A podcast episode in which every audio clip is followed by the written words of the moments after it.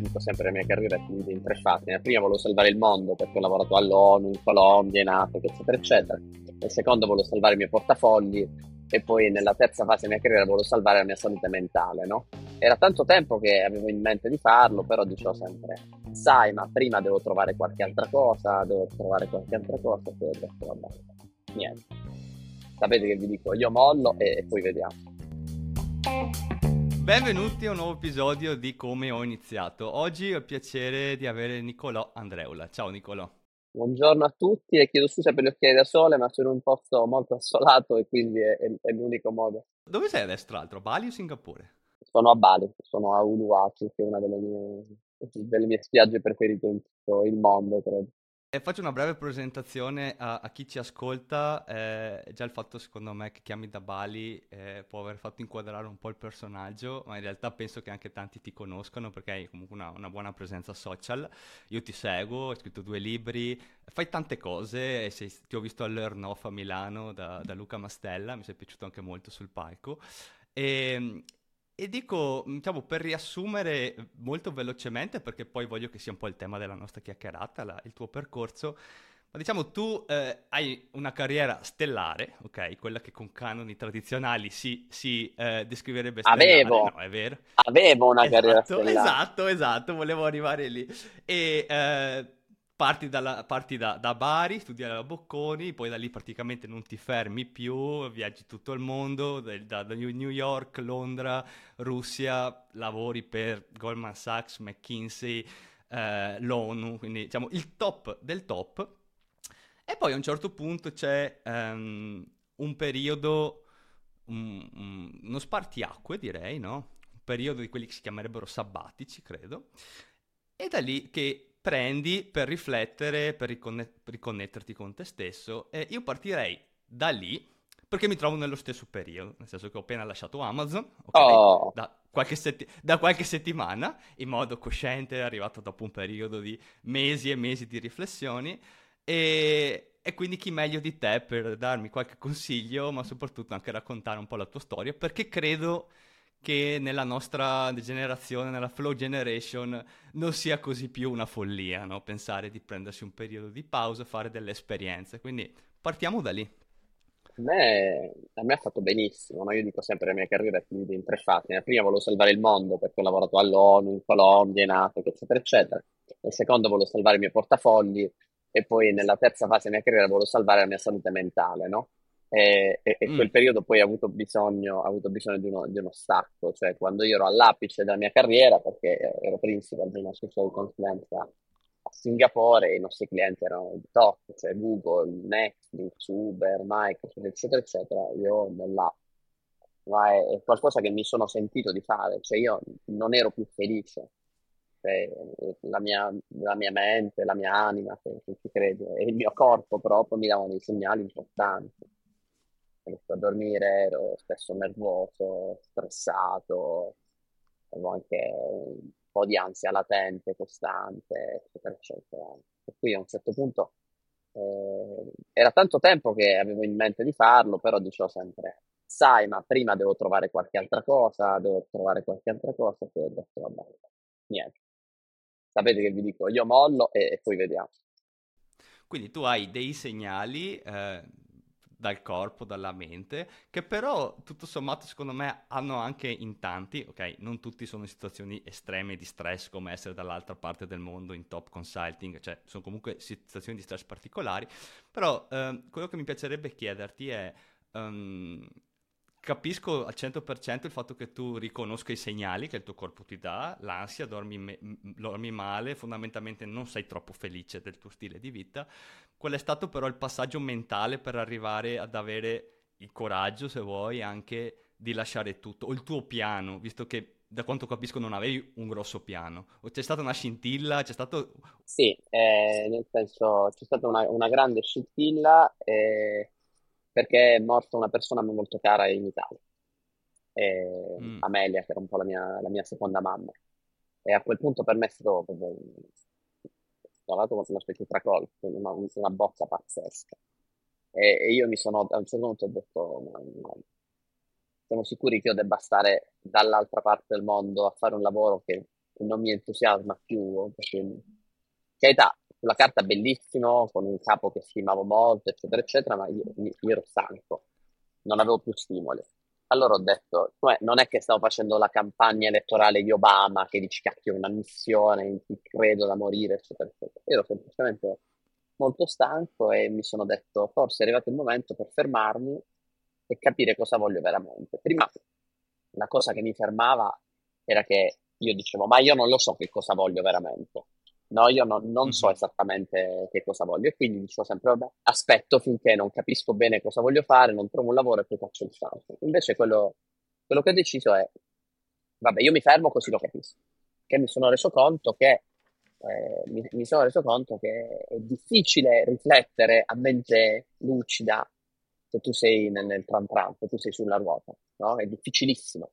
Per cui eh, occorre fermarsi, cioè quella storia che bisogna saltare da un treno all'altro, bisogna fare le, come le scimmiette che saltano da una liana all'altra, no, cioè, è una cosa che andava bene, ma se te lo puoi permettere, eh, secondo me, a- avendo costi fissi molto bassi, eh, puoi rischiare un po', perché soprattutto in questo momento storico, per persone che hanno una laurea specialistica, eh, parlano le lingue o anche parlando l'italiano correttamente, un lavoro lo trovano, dipende solo da che lavoro, bisogna rischiare un po' e dare a se stessi un, un, un periodo di pausa per capire esattamente cosa si vuole fare. E io ho fatto proprio questo. Cioè, quello è stato un trigger per me, ho detto va bene, adesso bisogna fermarmi, senza, senza sapere effettivamente cosa voglio. Eh, e poi a poco a poco dici, ah, quindi hai, hai trovato l'illuminazione? Detto, no, non ho trovato l'illuminazione. Semplicemente ho resettato le mie priorità, mentre la mia priorità prima era il lavoro, la mia priorità poi è diventata ok, io voglio fare uno stile di vita mediterraneo, cioè voglio stare a casa o vicino a casa e, e vediamo che succede. E, e, voglio in quel momento era approfondire insieme alla strategia aziendale che facevo il lato neuroscientifico della comunicazione, per cui mi sono messo prima a studiarlo, poi a fare dei workshop, poi a insegnarlo e poi a farlo per lavoro. E poi facendo ho più o meno orientato la mia carriera prima da, da freelance e poi fondando la Diesel, che è una consulenza alternativa. Quindi prima di fermarti magari avevi passato anche del tempo a chiederti probabilmente ma cosa faccio, ma come, cosa ci attacco subito dopo. Ho passato anni e quello che mi mancava, e quello che mi mancava era, vabbè, cioè, allora ti spiego. Secondo me, mm, proprio etimologicamente, la parola lavoro ha in sé l'idea di fatica. Cioè non è che noi possiamo, possiamo pensare che sia tutto rose e fiori, no? Anche in questo lavoro che a me piace moltissimo, ci sono delle cose che mi rompe veramente ma, eh, le palle fare.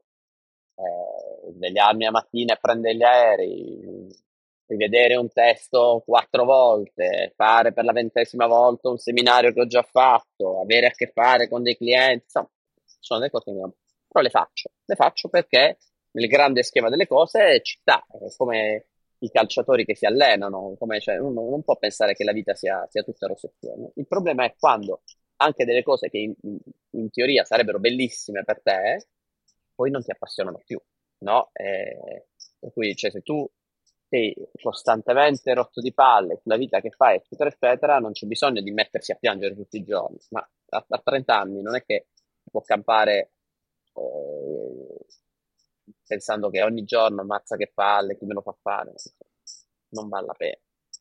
Non ne vale la pena. Una, una, cosa che mi ha un po' cambiato la vita è stato dire io non ho bisogno di tutti questi soldi, no? Quando, quando, tu lavori al top, no? Alla fine un, un tuo grande motivatore sono i soldi. Perché mm-hmm. dici, ok, allora faccio altri due anni e poi avrò un aumento e poi faccio le cose e così potrò permettere. Tu ti rendi conto, dici, quali sono le cose che mi rendono veramente felice? Nel mio caso era stare vicino a casa, quindi vicino ai miei, avere tempo libero per coltivare qualche passione, per leggere, per, per, fare il bagno, a mare, a me piace molto il mare, per stare vicino al mare, trascorrere il tempo al mare e, e viaggiare. Io non ho bisogno di un 5 stelle, a me piace viaggiare, punto, viaggiare sicuro, viaggiare più o meno comodo. Ma nel momento in cui tu capisci quali sono le cose che ti fanno stare veramente felice, felice forse puoi anche chiederti, ok, allora forse non ho bisogno di tutti questi soldi, non ho bisogno di un milione, di puntare a guadagnare un milione all'anno, no? E quindi rivedi se vuoi le tue priorità. No, mi sembrano concetti molto chiari, credo eh, condi- super condivisibili e credo condivisibili anche da chi sta passando un, un momento così. Cioè io ho comunque tanti conoscenti amici che lavorano per ottime aziende, che però essendo ottime anche li, li spremono o comunque insomma eh, ti mettono molto sotto pressione. Magari quindi poi dopo qualche anno, mentre sono esperienze che io a mio avviso sono validissime da fare, a me è piaciuto un sacco lavorare un sacco per queste aziende, poi a un certo punto quando vedi che c'è dell'insofferenza, perché tu sei cambiato, non tanto l'azienda, secondo me l'azienda resta sempre quella, no? Sei tu che sei cambiato, quindi nei tuoi quadranti di cosa ti rende felice, cosa ti, di, ti, ti, ti mantiene motivato, è semplicemente cambiato, perché magari l'andare dal cliente super figo è quattro anni che lo fai e quindi chiaramente non ha lo stesso impatto dell'inizio. E tutto questo per dire, secondo me ehm, è, è molto condivisibile e comprensibile, ancora vedo però molte persone non farlo e non ti dico Uh, chiaramente non tutti possono permetterselo di prendere un sabbatico perché magari degli impegni, dei familiari, però secondo me ci sono anche tante persone che, che se lo possono permettere e che non lo fanno per um, di fatto una, la paura, la paura del salto, no? del, del, salto un po' nel vuoto. Um, la vedi tu questa, questa paura di prendersi dei rischi in generale? Guarda, sicuramente c'è l'avversione al rischio. Allora, ti spiego. Eh, intanto volevo fare una riflessione prima, cioè ci sta a fare un lavoro che non ti piace. Per esempio, all'inizio cioè, ho fatto certi lavori anche per dire mi, mi metto un bel marchio sul CP, imparo, cioè, io ho imparato tantissimo in consulenza e lo rifarei, rifarei tante volte, cioè è stata veramente una cosa bellissima per me che mi insegnano tanto, cioè, poi arrivi a un certo punto qui dici ok non fa più per me, quindi decido di cambiare. Il problema è che vedo tante persone a cui questa cosa non sta bene ma l'accettano, cioè voglio dire Mm. Capiscono che non è il lavoro più figo del mondo, però dicono te che c'è, mi fa stare tranquillo, non, non voglio lo sbattimento di essere un freelance, andare a caccia di clienti, per cui nella loro equazione di vita questa cosa va bene, no? Cui un sacco di gente che io conosco, anche la mia famiglia, che dice, senti, ho fatto un lavoro un po' più tranquillo, però alla fine sto bene, non sarà il lavoro della vita, non sarà il lavoro incredibile, però mi va bene. E queste persone le rispetto, non è che tutti debbano fare i liberi professionisti, non è che tutti debbano volare, eccetera, eccetera. Mi dispiace quando poi c'è un sacco di gente che si lamenta, potrebbe cambiare le cose e poi non fa nulla. Ma mi dispiace per loro, non per me. cioè, mi dispiace molto. C'è un sacco di gente, cioè secondo me in Italia lo sport nazionale non è il pallone, è lamentarsi, capito? Mm-hmm. In Italia c'è un sacco di gente che si lamenta e non fa niente, si piange addosso, ah, ma, se... ma, ma mi dispiace perché io l'ho fatto per un sacco di anni e quindi sono detto, vabbè, sai che c'è, io ora provo. Tanto la, la cosa che tu ti dici fondamentalmente è che tanto se poi mi pento tra sei mesi, un altro lavoro più o meno simile lo trovo, ma almeno ci provo. E posso chiederti cosa, cosa hai imparato da, da, questa esperienza che non ti saresti aspettato, diciamo? Um, da quale esperienza? Di informazioni o di te stesso? Quello di, la, di lasciare, perché anche dal punto di vista interiore, cioè io adesso è la seconda settimana, è un'esperienza comunque interessante. Cioè, svegliarsi la mattina e ehm, pensare che comunque hai infiniti cammini possibili, cioè in un certo senso Uh, è anche disarmante perché mh, il lavoro con tutti i suoi vincoli che non ci piacciono, i meeting, eccetera, comunque ci strutturano la giornata. No? Quindi la prima cosa che sto imparando è eh, no, non è semplice gestirsi da, da, da, soli e una cosa che mi hanno detto tanti che sono anche passati per il podcast e hanno fatto esperienze del genere, hanno detto i primi mesi di solito è un disastro, proprio perché non hai vincoli esterni a darti, a darti delle regole. Tu ci sei passato e diciamo, hai cominciato già a strutturarti la giornata all'inizio? Ti sei detto no, adesso non mi do regole per alcuni mesi, faccio quello che mi piace? Allora, io secondo me, io di mio sono una persona molto strutturata ok? Cioè, quindi non, non, ho, ness- non ho alcun problema di disciplina, ok? Cioè, non ho alcun problema di disciplina. Io uso due application per la mia produttività, che sono WhatsApp e Google Calendar, anzi, le note e Google Calendar. No, non so chi altro ha detto, non ho bisogno. E, e questo non, non, non, è mai stato un problema per me, per cui no. Mm-hmm. Eh, la cosa che ho scoperto e mi è sorpreso positivamente è quante persone sono disposte a darti una mano nel momento in cui tu parli a loro della tua esperienza e fai vedere che hai voglia di sbattere. Cioè, io, mi, io poi a un certo punto ho iniziato a parlare di questa mia, eh, di, di, questa mia transizione, a fare, a fare reach out, eccetera, eccetera. Certo, con buona volontà mi sono, mi sono, preso, mi, mi sono preso, tutte le, le, le, cose che molte persone mi hanno detto. Di, di, vuoi fare questo? Io dicevo sempre sì. però poi c'è un sacco di gente che mi ha dato una mano e questo non me l'aspettavo. Cioè che la quantità di, la, la quantità di opportunità che mi sono capitate solo perché ero lì pronto a coglierle è, è stata nettamente superiore a quelle che mi aspettavo. Interessante. E torna al fatto del è inutile pianificarsi tutto prima, cioè tutte queste opportunità esatto. probabilmente non te le saresti esatto. neanche immaginate. Quindi da, dove sei ripartito? Sei ripartito da f- fare inizialmente delle consulenze? Sono ripartito, mi ero tenuto le cattedre a Singapore e a, e a Hong Kong. Le cattedre, cioè sei lecturer, fai, fai delle lezioni ai corsi universitari? Sì, insegno, insegnavo agli MBA, insegnavo strategia e storytelling. E, ehm, e, poi un contatto mi aveva, dato, mi aveva iniziato a chiamare per un paio di lavoretti freelance, che avevo conosciuto così, ho rimasto in contatto con lui. Poi alcuni, eh, alcune persone con le quali avevo interagito mi hanno chiesto di fare ma random, cioè email arrivate così, eh, di, di, fare, di fare un po' di consulenze e poi sono diventato così grande che ho avuto bisogno di altre persone. Ti riconto che io nel frattempo poi stavo scrivendo un libro eh, ed ero presente sui social. Eh, scrivo articoli per il blog del Sole 24 Ore, per Repubblica, che è Flow Generation, eh, mentre scrivevo questi articoli, poi, fui notato da una persona che non conoscevo, che poi è diventata una mia grande cliente. Per cui se vuoi, eh, cioè i, i, social sono una maniera per, per, farti vedere e per far capire quali sono i tuoi skill, perché anche da i social, gli articoli, tu che scrivi per dei blog, perché anche da piccole inflessioni sono persone che, persone che sai come funzionano i social, contatti, contatti, contatti, a cui i tuoi, i tuoi articoli rimbalzano, sono persone che poi ti chiameranno. E quindi questo ha funzionato alla grande. Sì, sì, io i social non li avevo mai usati eh, professionalmente fino a un anno fa quando ho iniziato a fare questo podcast e sono rimasto veramente positivamente eh, impressionato dalla, dalla, potenza. E due cose che ho capito. Sto, po- sto podcast, ripeto sempre a chi ascolta e magari ha voglia un, giorno di fare una sua attività, un side hustle o una consulenza privata, eccetera, di iniziare ad approcciarsi perché se non scrivi mai, non fai niente, non, non, produci niente, nessuno ti noterà mai. A te ti ha notato uno dei tuoi futuri clienti importanti. Non, non sai mai come succede, cioè non è una scienza. Uno, cioè, cioè io ho notato che è difficile capire che cosa esattamente andrà, però se tu fai una quantità, cioè non c'è una bacchetta magica, non c'è un ingrediente mhm. segreto, mm-hmm. ma se tu fai abbastanza cose di qualità per un periodo abbastanza lungo, le cose succederanno. E anche non credo che servano uh, un, gras- un, grandissimo audience per iniziare, cioè tu adesso magari hai decine di migliaia di persone che ti seguono perché tanti anni sì, ma ho iniziato con quei follower che con mamma e esatto. papà, eh, cioè voglio dire. Una domanda perché hai detto... Aspetta, poi scusami, ti interrompo perché secondo sì. me è, è, è qualcosa che può essere utile a qualcuno. Poi mi sono circondato di persone che erano nella mia stessa situazione per fare consigli. Cioè, per esempio, Giulio Psaet, che è una persona che mi invito mm-hmm. a mhm. seguire perché una persona che nel mio stesso momento si, lancia- si voleva lanciare sui social. E tutti e due eravamo, mm, ma non lo so, ma come faccio, rischiamo troppo, eccetera, eccetera, non lo so, mi sento un cretino, eccetera. E poi io e lui, che non ci conoscevamo, siamo arrivati entrambi a fare le stesse cose sui canali dell'altro e a incoraggiarci a vicenda, eh, entrare in competizione, una competizione sana, eh, avere invidia generativa, come la chiama lui, ognuno nei confronti dell'altro, eh, che, che, è una cosa bella, è una cosa figa, a me ha aiutato moltissimo, perché questa è una cosa, soprattutto per combattere la solitudine del libero professionista, no?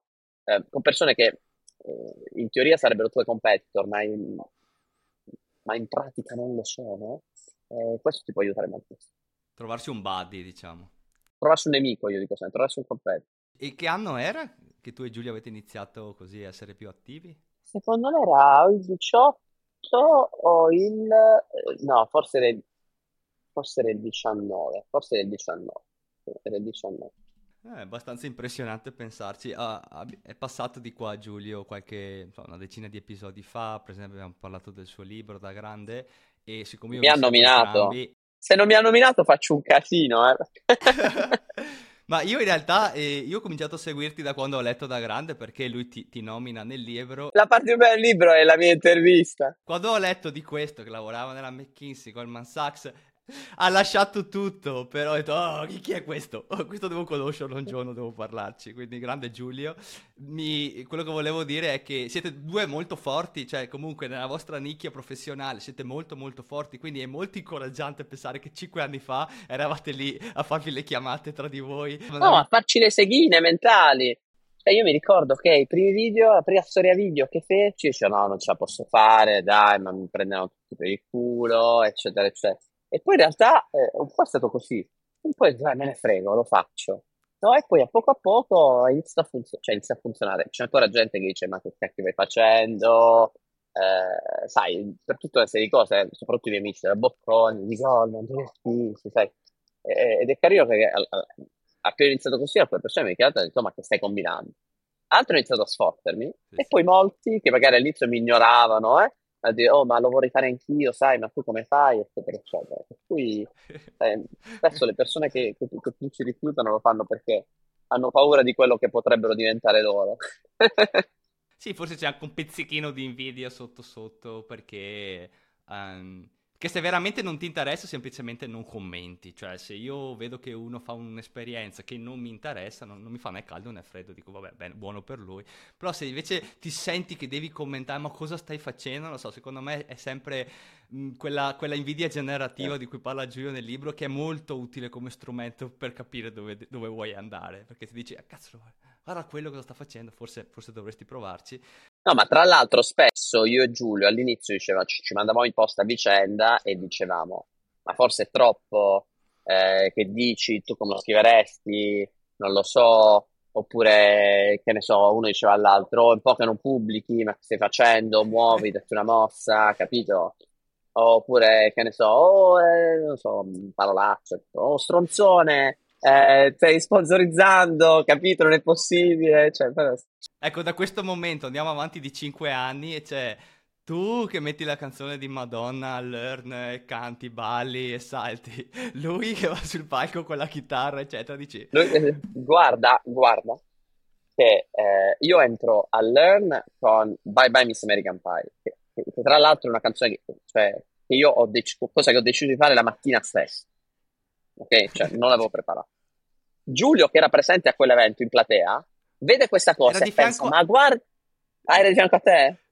Era di fianco a me e, e, ha scritto il messaggio, era lì di fianco a me, sì perché l'avevo incontrato, perché l'ho visto, l'avevo già intervistato detto, ed, ed eravamo giusti, mi fa sì sì sono qua per Nicolò, quindi siamo andati, era di fianco a me e io l'ho visto che ti guardava e fa adesso ci scrivo un messaggio, che ti ha scritto il messaggio. No ma, del... poi ha, ma poi mi ha detto... Che non aveva invidia. Esatto, ho detto un po' che non avevo invidia generativa nei confronti di qualcuno e, cioè, e mi ha detto vedrai che ti combino a BCD, a BCD lui è salito sul palco con la chitarra elettrica, capito? Esatto, alzare l'asticella, la prossima cosa fai? Tu non c'eri ad ABCD? No, ABCD no. Guarda il dito, va bene, allora l'anno prossimo lo, lo annuncio anche se non abbiamo ancora ufficializzato, cioè, ma eh, abbiamo già bloccato tutto, sala eccetera, sarà 12 e 13 aprile. 12 e 13 aprile. No, no, ma sicuramente vengo. Quest'anno ho già fatto un bel po' di eventi. Ogni anno, insomma, è giusto farne alcuni. Eh, la BCD voglio farlo. Eh, parliamo di cos'è la BCD, perché chiaramente non tutti sanno cos'è la BCD. Nome fantastico, allora, da dove è venuta? da una passeggiata con Gigi Nigro. Eh, che, che, con Luigi Nigro, che è un altro pazzo scatenato, anche se è molto più estremo di me o di Giulio, perché sono andato a vivere alle Canarie praticando la slow life, decidendo di non mettere mai una sveglia in vita sua, cioè lui è buono.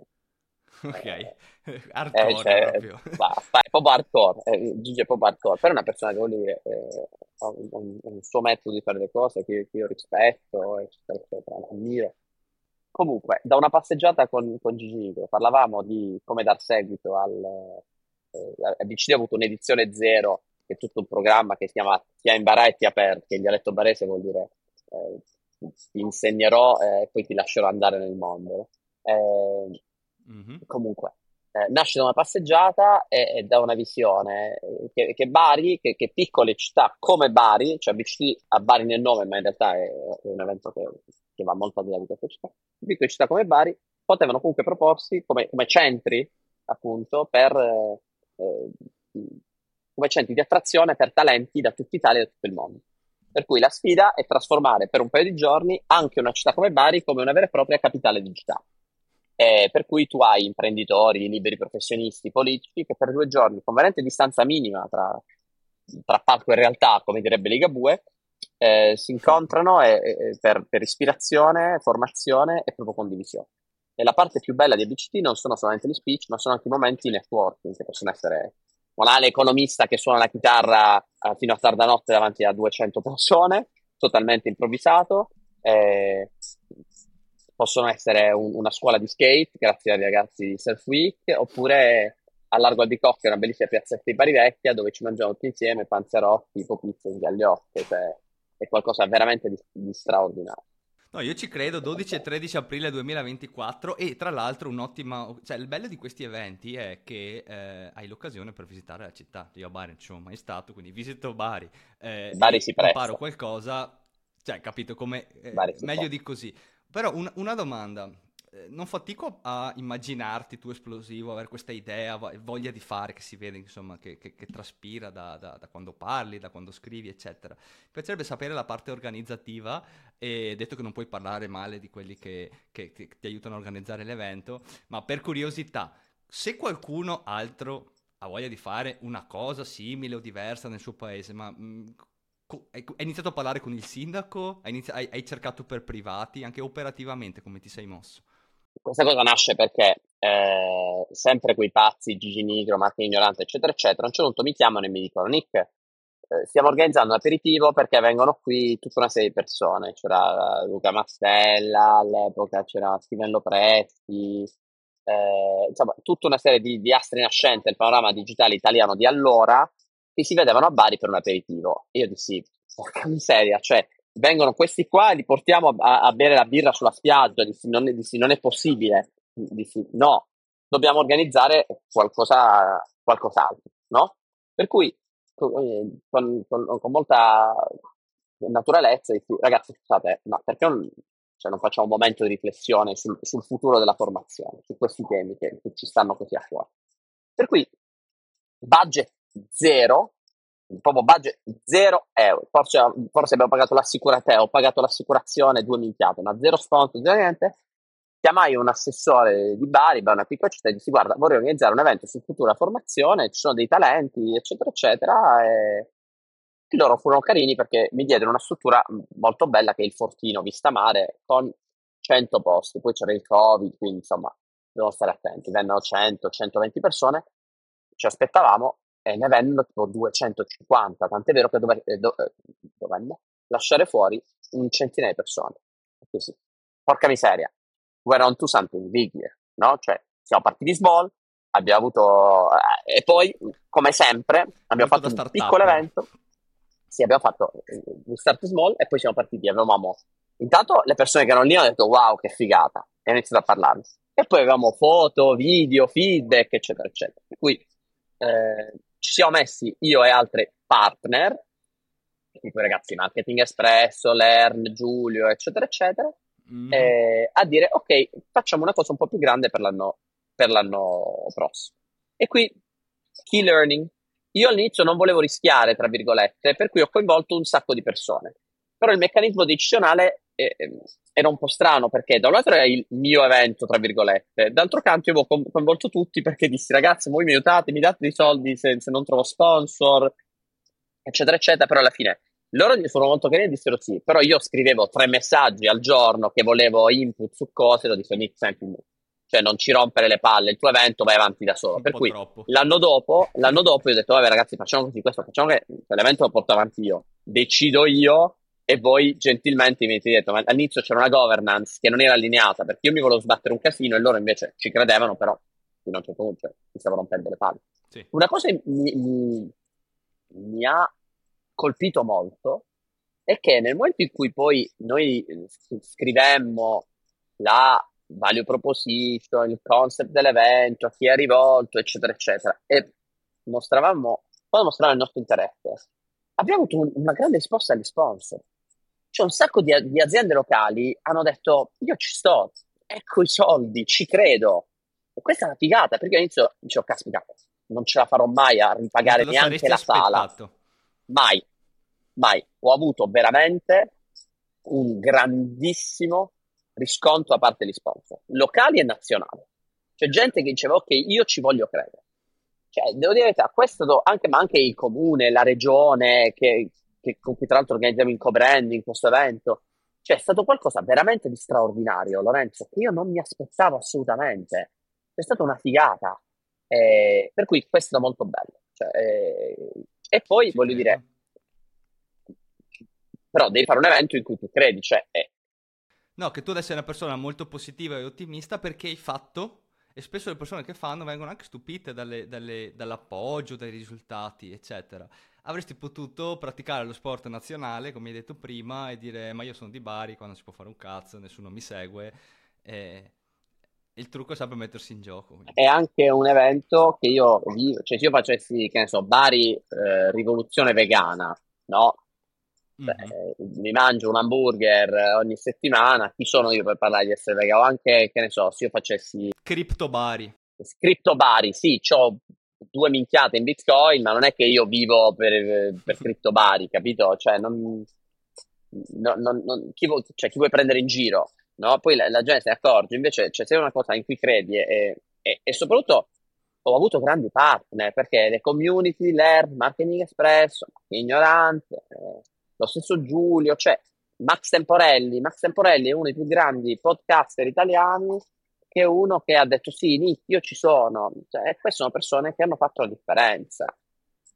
Eh, ci sono anche ci sono poi organizzazioni locali, i Global Shapers, Puglia Women Lead, cioè ABCD non è il mio evento, è un evento di, di un concetto di persone, di, di, una squadra che si allarga, è molto inclusivo. A un certo punto durante ABCD mi vennero a chiamare, so, eh, ci sono un paio di community, eh, cioè Startup Impact, no? Cioè Startup Impact, cioè Gerardo Virginia mi ha dato una grossissima mano sul fa- favolosi. Eh, la content con i quali organizzo, che sono grandissimi amici, non li nomino neanche per come se fossero la BCD. Comunque, la cosa che ti voglio dire è che altre community fuori dei partner, un giorno ah, ma hanno organizzato un aperitivo parallelo, questi qua, andiamoci a incazzare. Insomma, ragazzi, è una cosa bellissima che delle community che io non ho invitato vengano, organizzano, cioè è una roba fichissima, the more the merrier. Cioè, il mio sogno, poi non lo so, BC potrebbe anche finire l'anno prossimo, ma il mio sogno è che ABCD sia un posto dove parallelamente ci siano molti più speech e, e, e va bene così. No, no, quindi da una parte ti dà, diciamo, il purpose o comunque la soddisfazione di avere un impatto sul territorio ehm, e quindi anche di servire, se vuoi, il tuo territorio, dall'altro hai mille ritorni anche dal punto di vista personale, professionale, connessioni, visibilità, cioè, quindi un win-win da tutte le parti, immagino, quando riesci a mettere in piedi una, una Ci siamo anche divertiti molto. E tu parli molto di questo argomento, facciamo un attimo un, un punto sul tema south working, quindi lavorare eh, al sud o lavorare dal sud, come, come, più ti piace, quindi l'idea che adesso comunque tutti i lavori digitali non sia più una follia, tornare a Bari, ok, fondare un'azienda di consulenza o fare il consulente, prendere l'aereo quando c'è bisogno e poi però il resto del tempo lavorare, tanto lavora- che lavori al computer a Milano, lavoro da Bari, se hai una buona connessione ehm, tutto fattibile. Mm, tu che è da anni che bat- combatti per questa battaglia, porti avanti questo tema e l'hai sperimentato sulla tua propria pelle, eh, funziona? Ci sono dei limiti? C'è qualcosa che non ti piace del modello che dici ah, in futuro spero che succeda questa cosa? Ah, su questo ho scritto un libro che è Flow Generation, no? E, e, e Flow Generation è esattamente su questo, cioè sul, sul, sull'opportunità di usare le, la tecnologia per rimmaginare il proprio lavoro. Eh, mi piace molto, sì, un modello perfetto no, perché mi manca l'ufficio, certo, ogni tanto mi manca l'ufficio, soprattutto se vuoi da, da manager, da capo, per una brutta parola. Eh, chiaro che ti manca l'ufficio, ti manca avere persone lì, un tiro di schioppo, dici, oh, facciamoci un meeting, eccetera, eccetera. Tant'è vero che noi con Diesel ci stiamo sbattendo per fare sempre più eh, team meeting, team retreat eh, in presenza per fare queste cose. Eh, mi manca in una città come Bari dove ci sono delle belle realtà tipo Impact Hub, dove Aula che offrono anche working space, comunque mi mancano ancora più spazi di aggregazione, mi manca una massa critica di persone, mi mancano stimoli culturali che ci sono, ma ce ne potrebbero essere più. Eh, però è bellissimo, cioè, però è, dire, detto questo è una figata, è un lifestyle che è impareggiato. e ringrazio anche i miei clienti che sono molto pazienti nei nostri confronti. Perché, hanno, perché ci credono, si fidano molto di noi e sanno che lavoriamo bene e va bene così. Sì, tra l'altro hai citato Flow Generation, è veramente interessante quel libro lì e, e io l'ho letto da poco e mm, mi, mi, ha fatto pensare perché eh, io dopo un poco ho fatto questo podcast, ho capito che era quello il mio focus, ma io non avevo, all'inizio non l'avevo capito, all'inizio chiamavo persone tipo che mi sembravano interessanti, ma non sapevo il perché erano interessanti ai miei occhi. Poi col passare dei mesi delle interviste ho capito, ah guarda cosa accomunano tutte queste persone, eh, il fatto che prendano dei cambi improvvisi che rimettono in discussione il modello eh, di carriera classico, che facciano delle cose che possono essere viste come senza senso se viste dalla diciamo, pre- generazione precedente, no? No, è un libro un po' datato, ma gli esempi sono ancora, secondo me, bellissimi e molto attuali. No, sono, sono super attuali, cioè secondo me che è un po' il mio piccolo contributo, cioè io lo faccio ovviamente per me perché mi piace ascoltare queste persone, però anche tutti quelli che mi scrivono dicono sempre, ah no, molto, cioè è motivante, è inspirational, no, sentire, perché c'è ancora un fortissimo, ehm, c'è una resistenza no, al cambiamento e all'abbracciare questa cosa che è internet e i viaggi internazionali, cioè di fatto se te la vuoi vivere bene nel 2020, cioè che ti piaccia o non ti piaccia, ok? Eh, per fortuna a me piace viaggiare, per fortuna a te piace viaggiare, cioè in un certo senso siamo anche fortunati, perché questo stile di vita che è possibile ci entra anche nelle corde, no? Eh, però la cosa che io consiglio sempre a tutti è cercare perlomeno di abbracciarlo, cioè se tu speri veramente a 30 anni, 34 anni di andare in pensione in quell'azienda, per me sei un folle. No, secondo me no, cioè secondo me no, se se, se ne hai voglia di crescere, il problema è che ci sono un sacco di persone che sono inquiete, cioè Lorenzo non la vedere così. Mm-hmm. Secondo me ci sono delle aziende dove tu veramente puoi campare, se resisti fino a 40 anni, puoi fare un carrierone. Il problema è che noi siamo insofferenti come generazione, no? Però... Mi spiego meglio. Non credo sia tutti debbano essere ambiziosi o avere quell'ambizione di viaggiare, eccetera, e cambiare. Non sto dicendo questo. Sto solo dicendo che devi prendere in considerazione il fatto che l'evento in cui tu perdi il tuo attuale lavoro o la tua azienda si ristrutturi o ti licenzi o chiudi quel sito produttivo, ah, eh. que- volevo dare questa, questa percezione, è una realtà, ok? Che non ti auguro, però eh, secondo me c'è veramente una buona fetta del... No, no, c'è un'ottima probabilità, c'è quel grafico famoso. Io conosco tanti trentenni, trentenni che stanno quasi aspettando di andare in pensione, cioè se vuoi mentalmente. Cioè che tu gli dici, però tu da qua 5-10, cioè, cosa ti piacerebbe anche, che industria è che ti piacerebbe vedere? Co? No, ma io sto, io sto, bene lì, sì, ho capito che stai bene lì, però diciamo che domani ristrutturino, chiudino il sito, cioè prenderla perlomeno in considerazione il fatto che siamo un cambiamento perenne, che la società è un cambiamento perenne, um, più che altro perché se poi hai la sfiga che ti succeda, non te lo auguro, però può succedere. Cioè, anche se sei in Amazon, in Google, in, in Facebook ormai ti licenziano, capito? Sono le aziende più ricche della SP500, figurati se non può chiudere l'aziendina di 100 persone. Quindi non voglio fare l'uccello del malaugurio, però eh, ogni tanto dico mettetevi un po' in discussione No, ma ci sono dati su questo, eh, ci sono dati su questo, cioè che la, la vita media delle, delle, delle aziende sull'S&P 500 si va accorciando, cioè la vita media anche delle più grandi aziende americane è, si è ridotta del 70%, se non sbaglio, per cui è chiaro che ci sono poche possibilità che la tua azienda sopravviva per tutta la tua carriera. Quindi, sì, esatto. Senti, io avevo solo una domanda sulla prima parte della tua carriera, perché ehm, avendo lavorato più, soprattutto ONU e, e, e, World Economic Forum sono due entità molto molto importanti e atipiche, nel senso, quindi enti non governativi, ehm, ovviamente l'ONU più, più focalizzato su, su, sulla politica, su, cre- credo che, che, lo scopo dell'ONU sia quella di facilitare la comunicazione tra i paesi, la pace, eh, World Economic Forum sicuramente si eh, occupa più di temi economici, Um, però tutto sommato entrambi sono uh, ben legati alla politica no? internazionale e io mi immagino che un giovane che vada a lavorare ambizioso come te, che ha studiato, eccetera, viaggia, fa New York, arrivi lì molto molto speranzoso, no? Cioè, uno va a lavorare all'ONU, io mi immagino, poi correggimi se sbaglio, ma che sia uno di quelli, no, voglio vedere, voglio avere un impatto, voglio vedere nei conflitti, come funziona, eccetera. Volevo chiederti, proprio per curiosità mia, perché non ho mai conosciuto nessuno che abbia lavorato in queste eh, due organizzazioni, se hanno rispettato le aspettative o se come un po' magari mi aspetterei, comunque la politica sia molto lenta, le cose non funzionino esattamente come, come ce le possiamo immaginare, se, se, sei, se ti hanno... Um, eh, sì, un po' demotivato in questo senso, o, o com'è stata la tua esperienza in generale? io quando sono arrivato a New York nel 2007, 8, 9, nel, nel, 2000, nel 2009 sono arrivato a New York per fare questo stagio che sognavo, quindi avevo 23 anni, era un po' come il Buffalo Bill di De Gregori, no? E, un credulone romantico che giocava a ramino e fischiava le donne, no? C'era proprio super idealista. Sono andato all'ONU veramente con l'idea di salvare il mondo.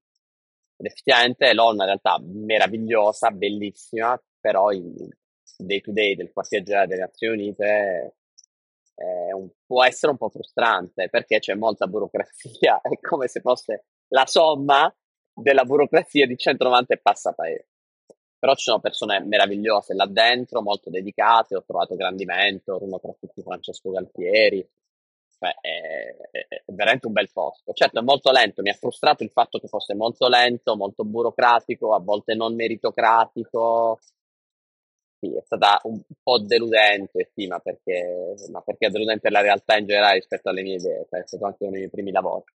E, ehm, mentre World Economic Forum io ho lavorato per loro, quindi non ero staff, ma sono sempre stato consulente, fellow, eccetera, eccetera, ma comunque un'organizzazione diversa, cioè nel senso è, è, è più rapida, più veloce, anche uno stampo un po' più neoliberista, no? Per cui... Eh, più corporate, diciamo. Più corporate, più corporate, più corporate, esatto. Molti dicono che è più ideologicamente schierato, e forse è vero, forse è vero, perché sicuramente mentre l'ONU no? Cioè, ci sono, l'ONU veramente, il bello dell'ONU è che veramente rappresenta il mondo, no? Per cui tu pensa negli anni Ottanta che tu avevi no? I, I, due blocchi, avevi il blocco occidentale capitalista e il, il blocco sovietico comunista, no? Cioè, cioè, non è scontato per molti paesi che l'economia di mercato eh, sia cose che noi diamo ormai così per garantite. No, all'ONU si mette tutto in discussione e questo è anche bello, è anche molto stimolante. Eh, guarda, come Foro invece cioè, si va verso un'ideologia che ormai è quella dominante, con quell'ideologia che è quella molto dominante ed è un po' più corta, sì, se vuoi anche un po' più efficiente, più rapido, però ehm, magari in tutto lo spettro, per quanto loro siano sicuramente molto pluralisti, eccetera, eccetera, non hai, che ne so, la Corea del Sud, la Corea del Nord, o che ha diritto di parola.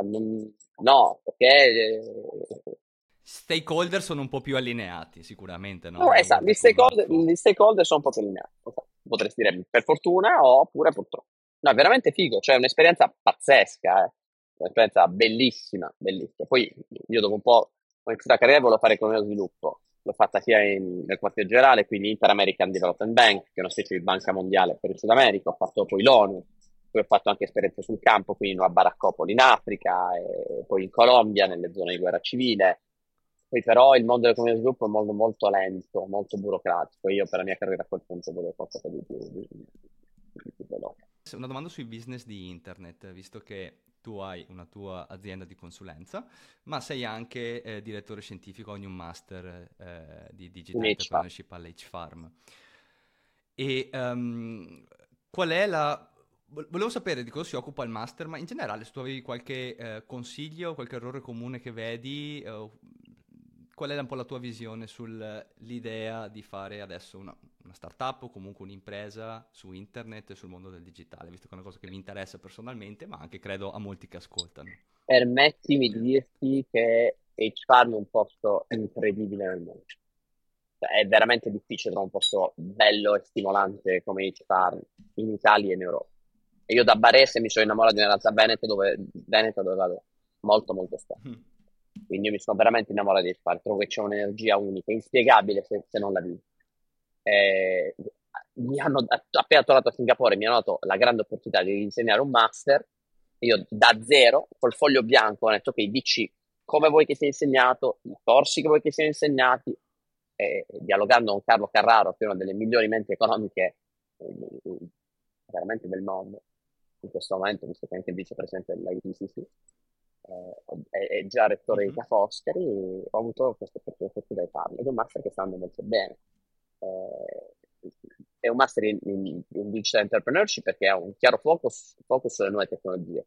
Ma adesso è tutto digitale, Lorenzo, cioè non è detto che noi al MADE, mm-hmm. perché il master in digital entrepreneurship si chiama MADE, questo è l'acronimo, non è che al MADE insegniamo solo Bitcoin, e metaverso e realtà aumentata, no? Digitale perché ormai tutto è digitale. Quindi più che su delle nicchie è più no, no, business no, che tu faccia ti aiuto a vedere le potenzialità del digitale. Deve avere del digitale, okay. esatto. H-Farm per chi ascolta, soprattutto in Veneto, cioè andate, andatevela a vedere perché, soprattutto perché è appassionato di business e digitale dovrebbe essere una mecca e, e ho intervistato Donaldon qualche, qualche episodio fa, quindi insomma, poi io l'avevo visto, è un posto pazzesco. Io Nicolò ti ringrazio tanto. Io ringrazio te e i tuoi spettatori. Ti ringrazio tantissimo per, per questo tempo.